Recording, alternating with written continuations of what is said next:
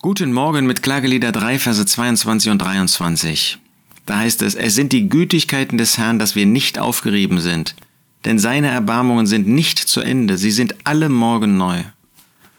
Was haben wir für einen gütigen Gott? Hat er nicht Anlass genug, uns zu richten? Wir als natürliche Menschen, wir wollten nichts von Gott wissen. Wir sind unseren eigenen Weg gegangen. Wir sind sogar von Gott weiter weggelaufen. Wir haben Gott nicht gesucht, sondern unser eigenes Leben führen wollen. Hatte er nicht das Recht, uns zu verurteilen, uns zu richten? Und wir als Gläubige, die wir den Herrn Jesus als Retter angenommen haben, wie wenig fragen wir nach Gott, wie wenig leben wir für den Herrn, wie wenig wollen wir ihn ehren. Und trotzdem ist er ein gütiger, ein gnädiger Gott. Es sind die Gütigkeiten des Herrn, dass wir nicht aufgerieben sind.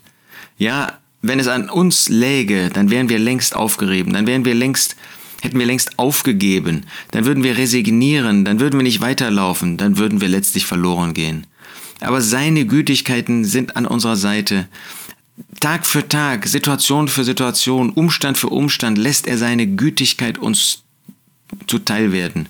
Für jeden Lebensumstand hat er einen eigenen, eine eigene Zuwendung, denn seine Erbarmungen sind nicht zu Ende.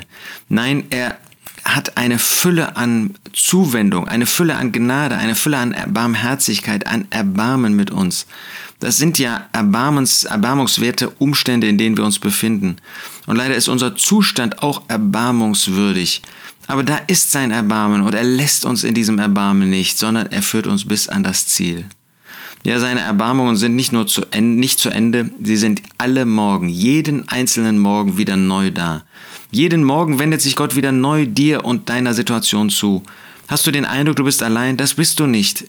Er ist da und in seiner Gütigkeit und seinem Erbarmen steht er rechts und links, über und unter dir und hält seine Hand dir auf, damit du ihn und seine Liebe und seine Gnade in Anspruch nimmst.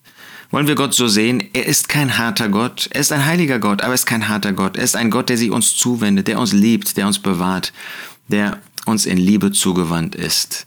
Es sind die Gütigkeiten des Herrn, dass wir nicht aufgerieben sind, denn seine Erbarmungen sind nicht zu Ende, sie sind alle Morgen neu. Ihm sei Dank dafür.